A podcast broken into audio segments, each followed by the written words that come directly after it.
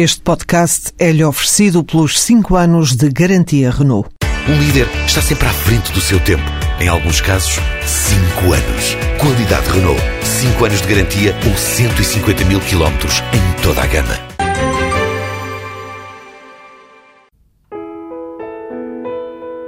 Falar de cidade é falar de património. O lento processo de formação, de crescimento e de consolidação das cidades, ao longo do tempo, vai ficando registado nos traçados urbanos, nas formas dos quarteirões e das ruas e avenidas, assinalando nas suas diferentes facetas diferentes formas de habitar, de pensar e de construir. O património na cidade não são apenas os monumentos, os edifícios notáveis e os ícones que vemos nos postais ilustrados. O património nas cidades é um conjunto complexo de coisas construídas e de acontecimentos e de pessoas que faz com que esses lugares tenham uma identidade própria e não se confundam uns com os outros. Entre o património e a cidade existe uma relação bionívoca. A cidade consolidada é património e o património faz a cidade histórica. São estas e outras questões a que os nossos convidados vão responder. Alexandre Alves Costa, professor catedrático jubilado da Faculdade de Arquitetura na Universidade do Porto, detentor, entre outros prémios, do Europa Nostra 2010, do APOM, pela salvaguarda do Mosteiro de Santa Clara a Velha, em Coimbra. João Luís Carrilho da Graça, Prémio Pessoa em 2008, é professor de arquitetura em diversas universidades nacionais e estrangeiras. João Santa Rita, também professor convidado de várias universidades nacionais e estrangeiras, com destaque para a Espanha e os Estados Unidos. Produziu e organizou as exposições itinerantes do Ateliê Santa Rita Arquitetos em digressão por diversas cidades europeias. E, por fim, Gonçalo Birne, que ao longo de 35 anos tem o seu trabalho amplamente reconhecido, premiado e divulgado, quer através de publicações, quer de exposições e iniciativas de divulgação cultural a nível nacional e internacional. É ao arquiteto Gonçalo Birne que começo por perguntar se a cidade é um organismo vivo e se, ao mesmo tempo, a cidade histórica é alterável. Eu acho que a cidade é, de facto, um organismo vivo, embora não tenha paralelismo com as ciências biológicas, ou seja, a vida das cidades não é uma vida de nascer, crescer e morrer, mas é, de facto, eh, a partir do momento em que é fundada e começa a aparecer e normalmente cresce, depois tem ciclos de perca e ciclos de retoma, normalmente, ao longo da história. As cidades que não conseguiram retomar viraram campos arqueológicos e nós conhecemos algumas interessantes que ficaram pelo caminho. No entanto, disse aqui as cidades crescem, mas as cidades também decrescem, não é? Só para dar uma ideia, hoje em dia nos Estados Unidos há 20 e tal cidades e, e os Estados Unidos ainda é um país de forte urbanização, apesar de tudo, não o maior, porque agora forte urbanização está sobretudo nos países emergentes. Mas, portanto, o decrescimento, por exemplo, é um fenómeno que nos nossos centros históricos, eu diria, do ponto de vista demográfico, é muito visível neste momento. Um caso mais grave talvez seja Lisboa, como sabe, teve uma quebra de cerca de 200 mil habitantes num período de 20 anos, mas não há nenhuma cidade, o centro do Porto tem gravíssimos problemas de desertificação. Basta passear a Rua de Santa Catarina e ver o que se passa nos andares de cima, como na Baixa, de resto. Mas o, o que isto quer dizer, vive-se um ciclo de descida. Agora, porquê é que isto acontece? Porque, de facto, as cidades vivas, e as cidades são de facto organismos vivos, conseguem manter um ritmo de vida, estão, eu diria, em contínua transformação. Portanto, o tema da transformação é um tema que tem a ver com a sobrevivência e a recriação do próprio património. No ritmo da sua resposta, deixe-me perguntar ao arquiteto João Luís Carrilho da Graça se existe um limite, uma fronteira para a alteração das cidades. Acho essa questão bastante interessante. Eu normalmente gosto de pensar nas cidades construídas sobre um certo território. Lisboa é muito claramente isso. Nós temos a cidade antiga construída sobre um espaço geográfico e territorial completamente singular, como aliás todos os sítios no planeta, mas este de uma forma particular, na foz e no estuário do Rio Tejo. Esse caráter territorial da cidade garante uma certa continuidade e permanência. Nós podemos imaginar que, mesmo que a cidade esteja arruinada, o fundamental do ponto de vista da paisagem e do território mantém-se. Arquiteto Alexandre Alves Costa, o Sr. Arquiteto aceita que a arquitetura que hoje se projeta sobre a cidade antiga tem um papel especial na transformação da cidade. Como é que a arquitetura contemporânea convive com a cidade antiga? A arquitetura contemporânea, quando é boa, convive com qualquer cidade, seja antiga, seja contemporânea, seja outra qualquer essa questão não se coloca de uma maneira diferente do que sempre se colocou. Sempre houve arquiteturas contemporâneas em todas as idades e conviveram sempre bem com as cidades pré-existentes. Nunca houve esse problema. Só existe esse problema quando a arquitetura é má, quando estabelece rupturas importantes com as pré-existências, quando contraria as lógicas internas das próprias cidades e dos territórios, como disse meu colega João Luís.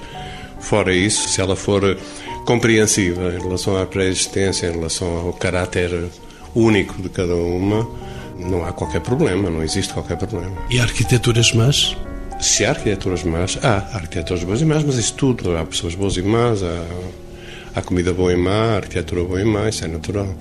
Eu não vou qualificar essa arquitetura, não vou agora fazer aqui um exercício moralista, mas de qualquer maneira existe com certeza arquiteturas muito más. Arquiteto João Santa Rita, bem-vindo aos Encontros com o Património. É a primeira vez que tenho o prazer de o contar aqui entre os muitos convidados já deste programa. Há sempre a possibilidade, João Santa Rita, de haver diferentes abordagens quando se projeta para uma zona histórica são os sítios ou é a formação dos arquitetos que determina essas abordagens? Eu penso, e até isso é interessante aparecer aqui um pouco nestas questões, que, eh, quanto a mim, são ambas as coisas que ditam, não é? Há, de facto, os sítios, que são justamente determinantes. Aliás, isso agora que acabou de dizer o nosso colega Alexandre Costa sobre a questão das arquiteturas boas más, eu penso que tem muito também a ver como é que elas interagem, como é que vão, digamos, acrescentar a um sítio onde alguma coisa já existiu até em muitos casos. E, portanto, tem muito a ver com o sítio e tem também, muito naturalmente, com a formação das pessoas, no sentido em que elas possam ser mais sensíveis a alguns aspectos ou não. não é? E possam também entender os sítios de uma outra maneira. Ou seja, eu sei que as formações, até se pensarmos de territórios muito distintos, de país para país, por aí fora, há, ter no modo como lidam, digamos, com as áreas históricas, entendimentos diferentes, não é? Daquilo que eles portam, daquilo que eles. Mas depois diria que, se calhar, no final, também não é tão distinto quanto isso. Quer dizer, há, apesar de tudo uma ideia generalizada, ou talvez eu diga uma ideia mais consensual do que é que pode interessar os cascos históricos. Depois há diferentes maneiras de implementar isso, não é? E haverá certamente diferentes sensibilidades de implementar isso. É? E eu penso que coexistem as duas coisas, ou seja, uma intervenção nunca é estranha em nenhum caso, nem estranha ao outro. Gonçalo Birne será dos livros que intervir numa zona histórica de uma cidade implica muitos cuidados. Por onde é que se começa, afinal, ser arquiteto? Eu diria que se pode começar exatamente por aí, no fundo, que é tentar perceber o que lá está. E, sobretudo, quanto mais antiga é a cidade, tentar perceber o que lá está e o que lá esteve. E o que lá esteve antes do que esteve, ou seja, esta questão que eu digo que a cidade, independentemente, obviamente, da qualidade da arquitetura, porque eu também estou totalmente de acordo que, em primeiro lugar, a condição de contemporaneidade é uma condição inerente ao próprio projeto. No projeto de arquitetura, a partir do momento que é, é sempre um ato contemporâneo.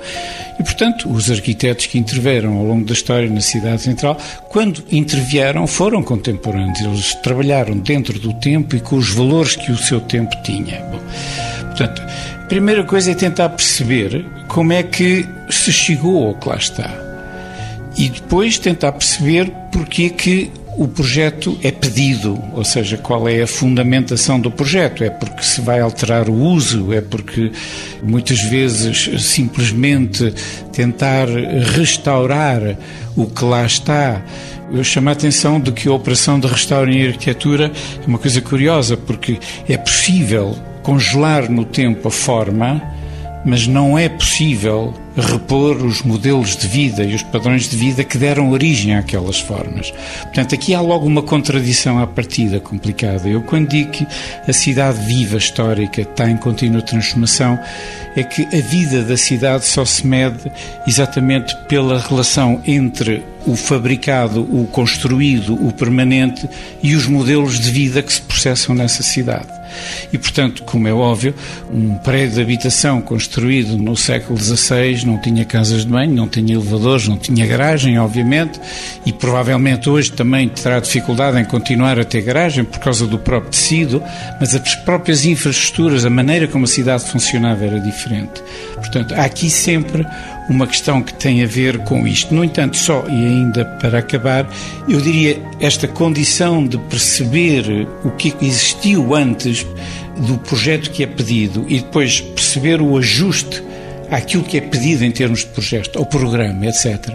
Porque um dos temas, por exemplo, acontece com muita frequência, é que há limites para as transformações, por exemplo, dos usos e das tipologias. Eu dou um exemplo, o Cinema Eden, transformado em hotel, por exemplo, é, do ponto de vista tipológico é um desastre total, porque não faz sentido, quer dizer, a tipologia de um hotel é uma tipologia repetitiva de pequena unidade, tudo o que era tinha a ver com o cinema desapareceu. A única coisa que cresceu foi umas escadas que, como perderam o uso, hoje estão caducas e completamente a degradar-se, não?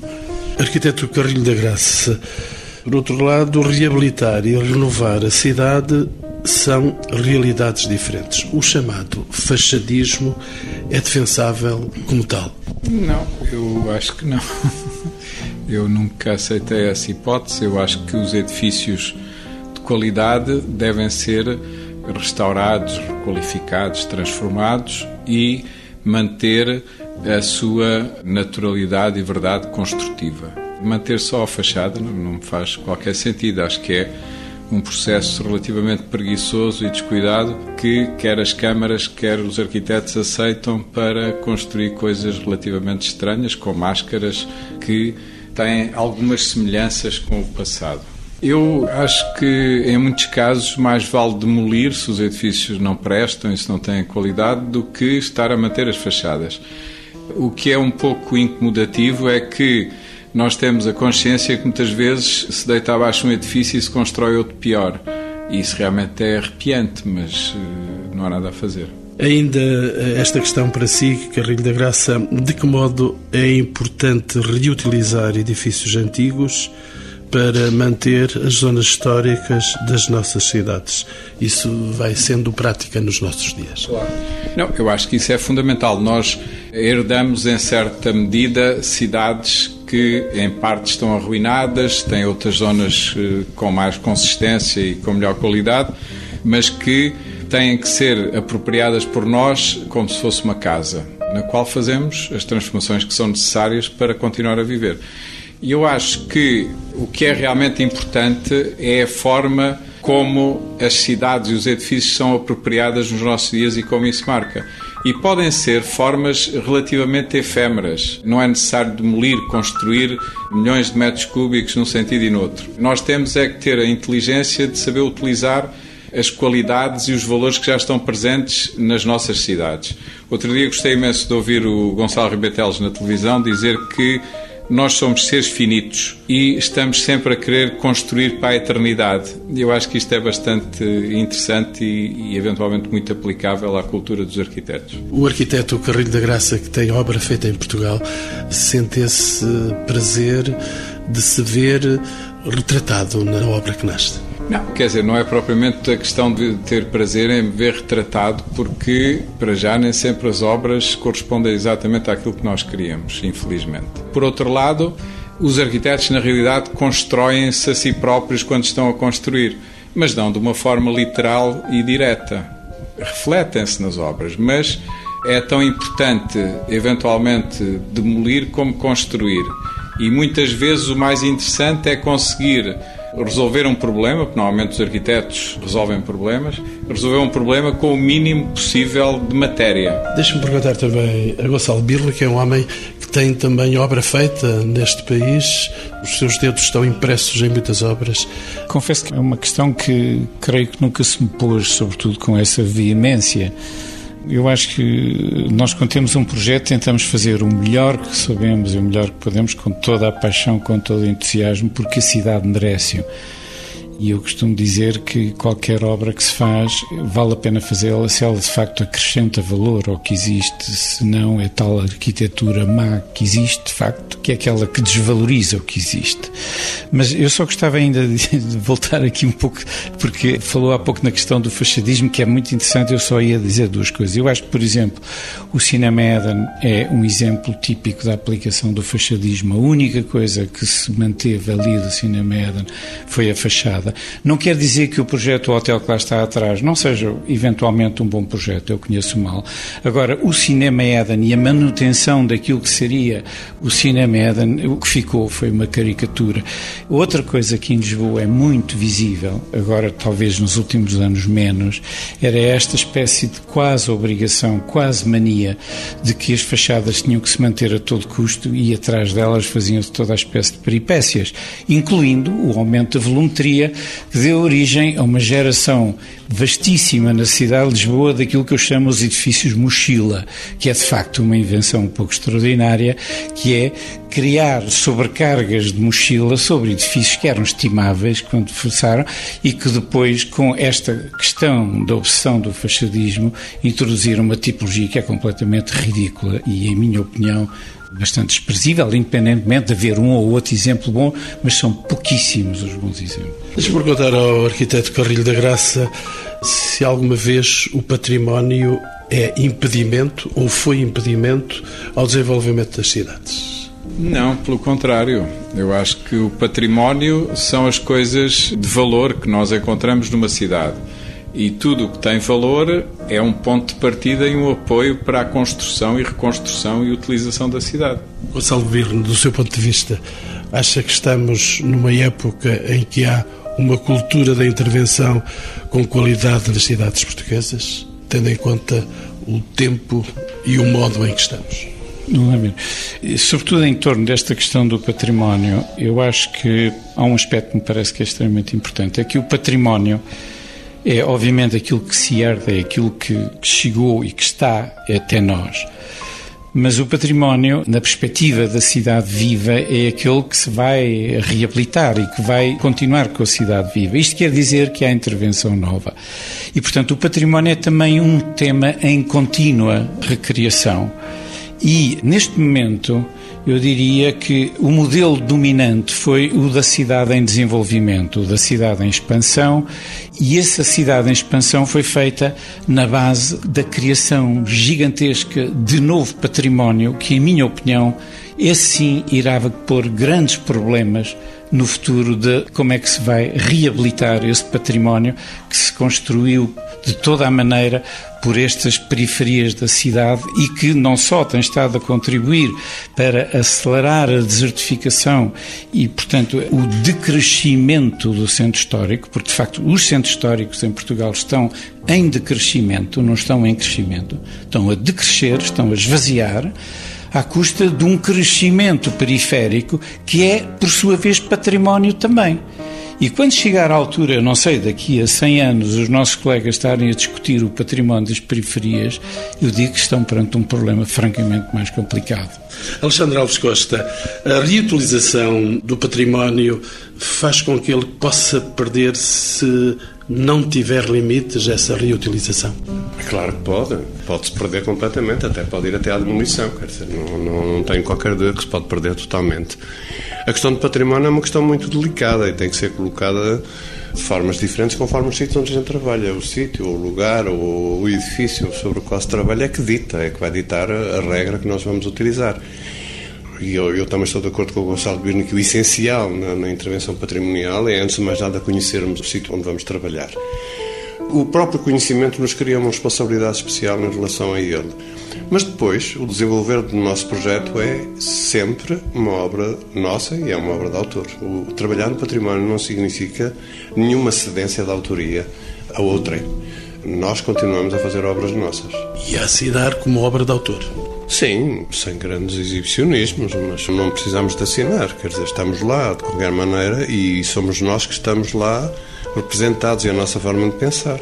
João Santa Rita, Com a crise, talvez se comece a privilegiar a reabilitação em detrimento da obra nova. Acha que as empresas de construção estão preparadas para intervir bem na reabilitação e digo de modo especial da cidade antiga. Queria ser que isso não leva a mal, voltar aqui um bocadinho à anterior questão, coisa de nada, só para dizer o seguinte, eu acho que a questão das autorias por vezes pode-se colocar, digamos, no cidadão comum como uma espécie de violentação contra o património, o que não é verdade, não é? Porque a autoria é uma coisa que tem a ver com a sensibilidade. A sensibilidade, às vezes, perante uma obra que existe, perante um determinado contexto que existe, pode ser uma coisa só de a saber, digamos, reintegrar. Pode ter muitas expressões, não é? Portanto, aquilo que se associa imediatamente é que o autor é alguém que está, digamos, desejoso de intervir e de modificar. Essa modificação, por vezes, tem graus, não é? Tem sempre graus, aliás, não é por vezes, tem sempre graus. E, portanto, não há exatamente uma relação direta entre o grau de uma nova expressão e entre o autor. Não é? Tem a ver, de facto, com o sítio, com a tal questão de ir ao local, perceber, perceber o que é que é a origem, perceber o que é que nós herdamos e como é que trabalhamos essa matéria. Relativamente ao que colocou, eu acho que é uma pergunta interessante, porque, de facto, para um país como o nosso, que de alguma forma Digamos que há muitas obras de, de, de, requalificação que foram feitas e de recuperação que foram feitas ao longo dos últimos anos. Aliás, temos aqui pelo menos três arquitetos, o Alves Costa, Gonçalo Bira e João Luís da Graça, que muito trabalharam sobre questões patrimoniais. E, portanto, isto não é uma coisa nova, não é? Quer dizer, pode pôr-se como uma coisa nova no sentido de uma escala diferente, e isso é certamente, não é? E de facto fez muita construção nova, e a prova é que temos muitas das áreas, digamos, mais antigas com grande degradação, mas temos também um problema mais grave, que é temos aquelas questões que falava o arquiteto Gonçalo Birne, que são questões das periferias, que algumas delas já não são novas, têm 60 anos, têm 70 anos, onde tem aquilo que nós hoje em dia poderemos ou não ainda, no nosso presente, olhar para aquilo com património ou não, mas estão lá e têm esse período, não é? E são também de uma grande debilidade, por vezes, do ponto de vista social, construtivo, por aí fora. E é verdade que, do ponto de vista, se calhar, em termos, enfim, uma, se pensarmos no setor da construção em termos globais, haverá, de facto, muito a fazer do ponto de vista da própria reaprendizagem da mão de obra, porque evidentemente são coisas diferentes, não é? Quer dizer, fazer uma armadura, fazer uma cofragem é uma coisa diferente, por vezes, estar, digamos, um conjunto de horas à volta de vigamentos de madeira e tentar perceber como é que se recuperam por aí fora. Portanto, são, de facto, trabalhos diferentes que obrigarão certamente, digamos, se for essa uma orientação e se for essa, digamos, uma hipótese do ponto de vista mais global da intervenção nas cidades em Portugal, obrigará certamente, digamos, a formação. Isso é garantido, não é? Eu penso é que a formação pode não ser só do ponto de vista do, da construção, pode ser do ponto de vista de todos os intervenientes, arquitetos, engenheiros, tudo, não é? João Santa Rita, há uma pergunta que se ouve muitas vezes e que tem poucas respostas. É mais caro reabilitar um edifício ou construí-lo de raiz? Qual é a resposta para esta questão? Eu não lhe sei dar uma resposta para isso. Eu, pessoalmente, não lhe sei dar. Porque acho que a construção nova pode custar muito e a reabilitação pode custar pouco, mas o inverso também é verdade, não é? É evidente, se calhar, perante duas realidades muito próximas, este tal trabalho pode implicar custos que nós sabemos que estão muito associados a tempos, a mudar tudo isso e podem ter uma grande influência, não é? Mas eu acho que depende muito de como se encara uma obra, não é? E como é que ela é gerida. E também do estado em que está. Outro aspecto importantíssimo, não é? Aliás, aqui foram referidas algumas questões, até quando se falou do fachadismo. E há obras, por exemplo, em que a fachada pode estar num determinado estado, mas, digamos, o osso pode estar no outro. E, de facto, essas nós não as podemos medir como obras de, de reconstrução ou de, obras de recuperação, não é? As que são de recuperação, eu penso que depende muito, de facto, dos casos. É? Depende também do grau onde se quer ir, das tecnologias que se querem empregar, digamos, se queremos recuperar métodos ou modos, não é? Entre o simular uma coisa ou procurar reproduzir uma coisa, pode haver também valores muito distintos, não é? Portanto, eu acho que tem muito a ver com o grau e a oportunidade, não é? Com que isso faz. E haverá obras que exigem, também desse ponto de vista, muito mais, não é? Quer dizer, e como sabe, essa é uma discussão grande que vai até, digamos, alguns aspectos que chegavam a ter com a própria legislação da construção, não é? E que era sempre os imponderáveis que uma obra. Essa é que talvez possa ser a grande diferença, não é? É que uma obra nova nós podemos estimar melhor aquilo que poderão ser as coisas a fazer, enquanto numa obra de recuperação podemos estimar de forma menor os imponderáveis que essa recuperação tem, não é? E por vezes reside nesses imponderáveis aquilo que pode ou não ditar essa. Ou seja, havia uma expectativa e essa expectativa não foi cumprida, não é? Mas tem muito a ver com esse grau de imponderabilidade que uma obra tem. E eu gostava de fazer uma pergunta limpa ao arquiteto Alexandre Alves Costa. O que é que se pode ganhar com a reabilitação urbana? O que se pode ganhar? Ganha-se muitíssimo com a reabilitação, evidentemente que se ganha. A reabilitação, digamos, de alguma maneira, a reabilitação dos edifícios, das cidades, etc., qualquer maneira, faz parte de uma espécie de responsabilidade que temos de preservação da sua identidade. E nesse sentido, ninguém quer com certeza que Lisboa deixe de ser Lisboa, o Porto deixe de ser o Porto. Portanto, independentemente de haver aspectos que são essenciais e que são estruturais e que não há nada a fazer, a verdade é que ganhamos todos muitíssimo com a reutilização e a recuperação dos edifícios. Ganhamos no plano cultural, ganhamos no plano económico, ganhamos no plano da vitalidade das cidades, ganham todos os cidadãos também sobretudo porque não se estabelecem rupturas de fundo e as pessoas têm a cidade é lida como em continuidade e não e não com rupturas permanentes. E portanto, isso faz com que as pessoas se sintam melhor. Isso é o mais importante. Carrilho da Graça, deixe-me perguntar-lhe ainda dentro desta problemática, por que é que não se aposta mais na reciclagem da cidade antiga, no aproveitamento de zonas atualmente decadentes e na sua reconversão, como se vê fazer um pouco por toda a Europa. Nós não estamos nessa linha? Eu acho que isso realmente é um enigma, eu não faço ideia. Agora, no domingo, fui andar à volta do Campo das Cebolas, da Ribeira Velha. Tem para ali uma obra nova, com certeza? Não, não é uma obra, é uma hipótese de um projeto. e entrei um pouco em direção à Alfama e realmente aquilo é confrangedor e não se consegue perceber como é que programa após programa os problemas se mantêm sempre. É enigmático. Eu acho que é evidente que tem que se apostar nisso até a comunidade europeia acho que já chegou a essa conclusão e tem programas que foram lançados, mas que provavelmente nós este ano já não vamos conseguir aproveitar, que vão exatamente nesse sentido. Os fundos que vêm destinados à construção têm a ver com a reconstrução e com a intervenção em, em bairros históricos e em, em situações degradadas. Gonçalo Biro. Esta questão que está a pôr uh, sobre entre outras coisas, o custo da reciclagem ou da reabilitação. Vou-lhe dar só dois exemplos, que em 94 na apresentação da revisão do plano diretor da cidade de Catânia, na Sicília, uma das comunicações disse que a Itália, já nesta altura, em 94, 70% da habitação que se construía era reabilitação e só 30% é que era construção nova. No final dos anos 80, o bairro do Maré, em Paris, era um bairro onde, com ruas cortadas, porque tinha edifícios que tinham caído, que tinham sido roubados, um bairro que tinha limitações de acesso à noite, era considerado uma zona relativamente perigosa da cidade e hoje, como sabe, é um dos bairros mais ativos e vivos da cidade de Paris, independentemente depois de outras questões que se poderiam dizer quem é que lá vive, etc., mas que é uma questão nada de menos, não é? Mas o que eu lhe dizia, por exemplo, é que a questão do custo de reabilitação de facto tem muito a ver com os programas e com os modelos que se estabelecem.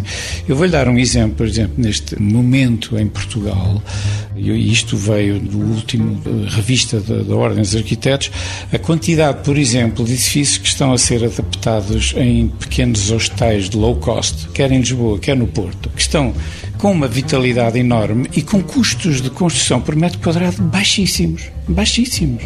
É impressionante. Não? Bom, esta questão, por exemplo, em Itália, em 93, uma das questões que se fazia, o problema da adaptação e do controle dos custos não passa só pelo, pelo projeto, passa por outras coisas. Por exemplo, a própria empresas de construção não estão nem formatadas, nem dimensionadas para fazer reabilitação em zonas como Alfama e não sei o que mais. Há todo um problema de tecnologia, pequenas grus, de transporte de materiais, não sei o quê, por todas as empresas que cresceram na base da expansão e da cidade nova. E, portanto, há aqui um, um, conjunto de fatores que não se adapta de um dia para o outro e a noção que eu tenho é que nós estamos a entrar, a dar os primeiros passos naquilo que pode ser a reabilitação da cidade histórica. Mas, de facto, é impressionante como estamos a 20 e tal anos do que se passou já em Itália e ainda andamos com coisas deste tipo. Mas há já alguma série de exemplos muito interessantes, na minha opinião. Arquiteto Alves Costa, fala-se muito das identidades das cidades como qualquer coisa diferenciadora e com muito potencial. Quando dizemos isto, o que é que estamos a dizer, Sr. Arquiteto? Cada cidade realmente é um, tem uma identidade própria. Estamos a dizer uma coisa relativamente subjetiva e difícil de concretizar, mas não temos dúvidas absolutamente nenhumas que o Porto tem uma identidade diferente de, de, de Lisboa. Tem que ver, obviamente, com muitas coisas, com a forma de construir, com o território, com a luz, com o clima, com todas essas coisas.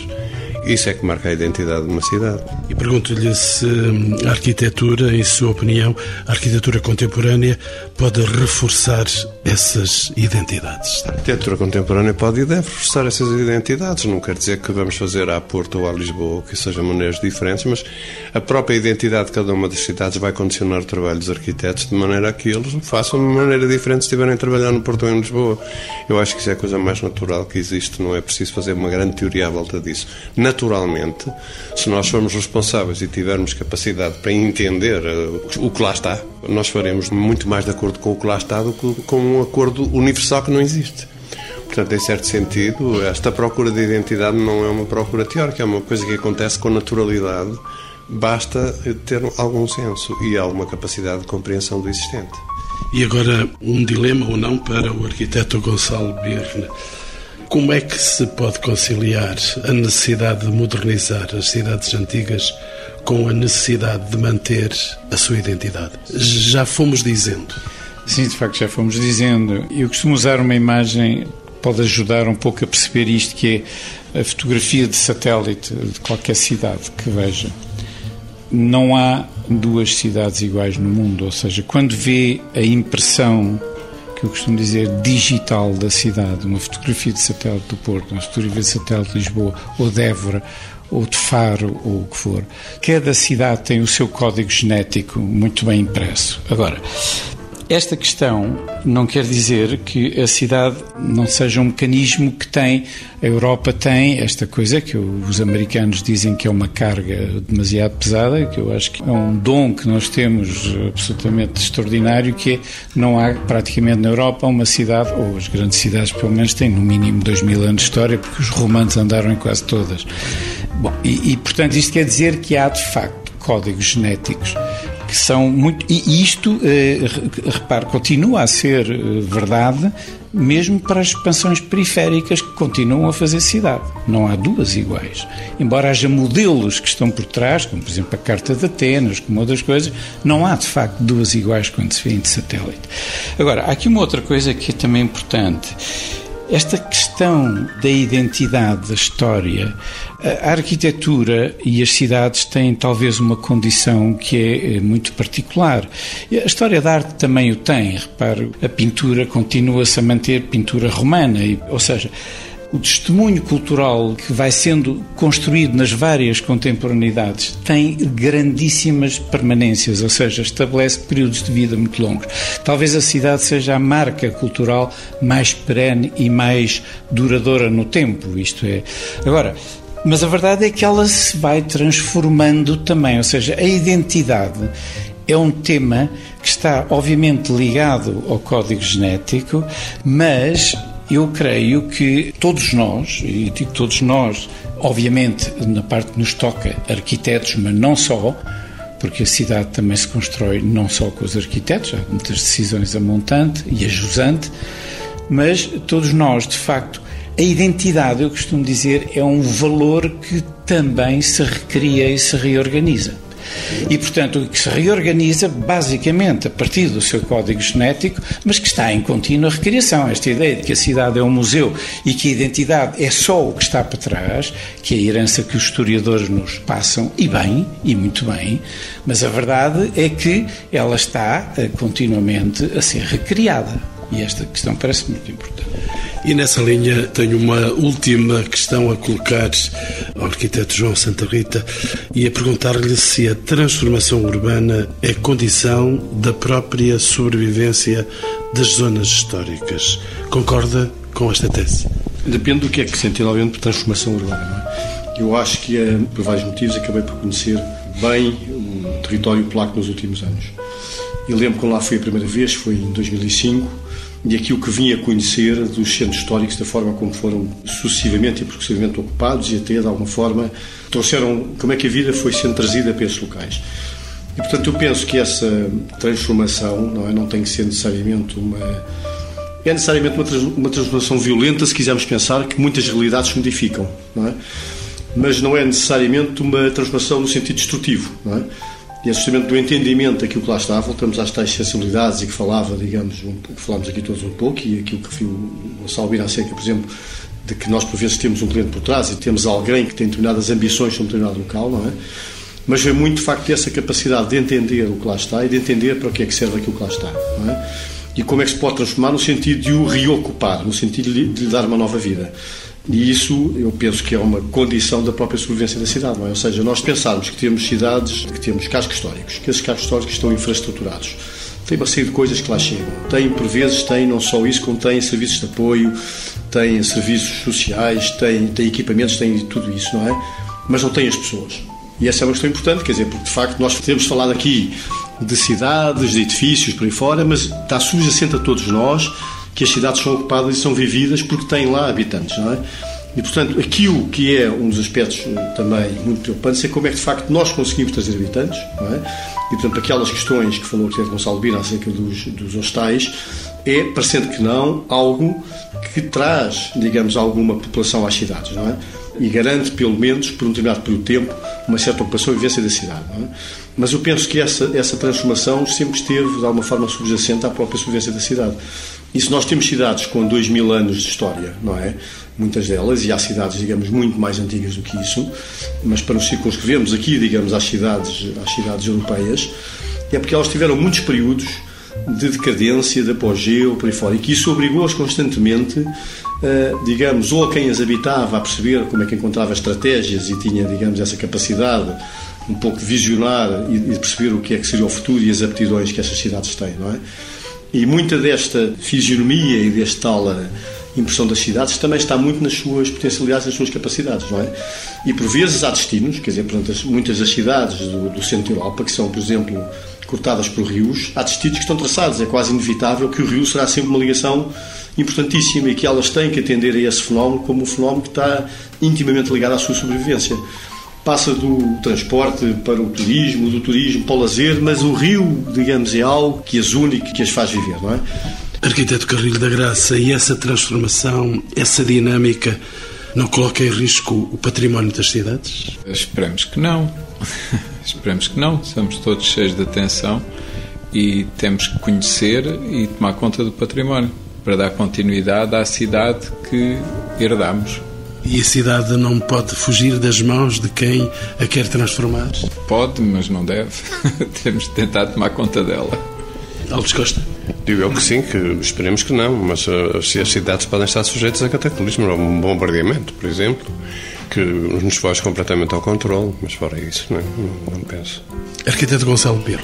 Esta questão parece-me que é uma questão muito importante. Nós habituamos a ver as cidades como coisas que ficam perenes e que duram todo o tempo. A verdade é que as cidades escondem, as cidades e tudo o que é feito pelo homem e até a própria natureza, dimensões de vulnerabilidade muito grandes. E nós sabemos que Lisboa é um exemplo típico disso, quer dizer, como um terremoto, um tsunami e um incêndio em 1755 destruíram dois terços da cidade. Não? Portanto, são as grandes causas que mostram a vulnerabilidade do construído, do, fa do fabricado, no termo italiano. Mas essa é apenas uma delas. A outra é claramente, pode ser, por exemplo, um projeto de desconstrução pensado que é o projeto da guerra. O projeto da guerra é um projeto mental de arrasar, fazer desaparecer. E há vários casos desses. Não estou a falar só de Nagasaki nem de China, estou a falar de guerras entre gregos e não sei quantos que estão na origem do abandono da cidade. E essa sim é a terceira causa, talvez a mais eficaz de todas, que é a do abandono. Porque essa é, é lenta e é persistente. Nós temos o caso de Conímbriga, em Portugal. Quando uma cidade é abandonada, ela é um campo arqueológico. Mas ainda só para dizer outra coisa, eu acho que a cidade e a arquitetura, os edifícios, a cidade são fundamentalmente, na perspectiva dos arquitetos, contentores de vida. Mas se for perguntar a um sociólogo, eles estão-se extintas, eles dizem a cidade são as pessoas. E têm razão, parte da razão.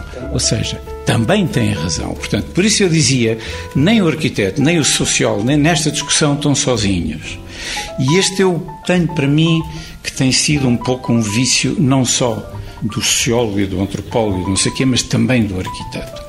Há uma tendência para se considerar que cada um é dono de uma coisa de que não é de facto dono. Não? É? Bom, e, e, esta, a vida, aquilo que perguntava no início, são contentores de vida. As cidades estão tanto vivas quanto tiverem a interatuar com as pessoas que nelas vivem e criam e intervêm. E intervêm, sobretudo, de uma maneira que tem a ver com essa manutenção da vitalidade. Pergunto ao arquiteto Alexandre Alves Costa como é que vê o futuro do património nas cidades. É um arquiteto otimista diante desta realidade? Eu sou otimista naturalmente, mas neste momento estou muito pessimista. Mas é uma questão de momento. Amanhã já estou otimista outra vez. O problema eu não vejo. Temos desejos que aconteça de uma certa maneira, mas se vai acontecer assim ou não é imponderável e é enigmático, como diria o meu colega João Luís. Agora, nós sabemos o que queremos e temos desejos que a cidade continue a revitalizar-se, a viver e a ser contentor de vida, como disse o Gonçalo Vieira.